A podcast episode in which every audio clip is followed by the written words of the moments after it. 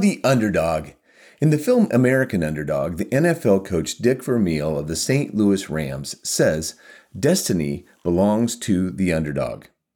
He was saying this to his quarterback, Kurt Warner, an underdog who would go on to become one of NFL's greatest players. I know, another sport analogy. But even if you don't like sport, one thing that stood out in this film was Kurt Warner's Christian faith. Did you know the Bible is loaded with underdog stories? The most important would have to be the one about Jesus. He was the ultimate underdog. He was born in a barn, raised in a backwater portion of the world. He had no formal training, little known pedigree, and he didn't even own any property. Yet, he went on to change the world.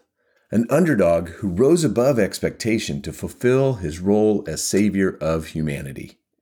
Sport analogy or not, I guess Coach Vermeil was right. We all love an underdog.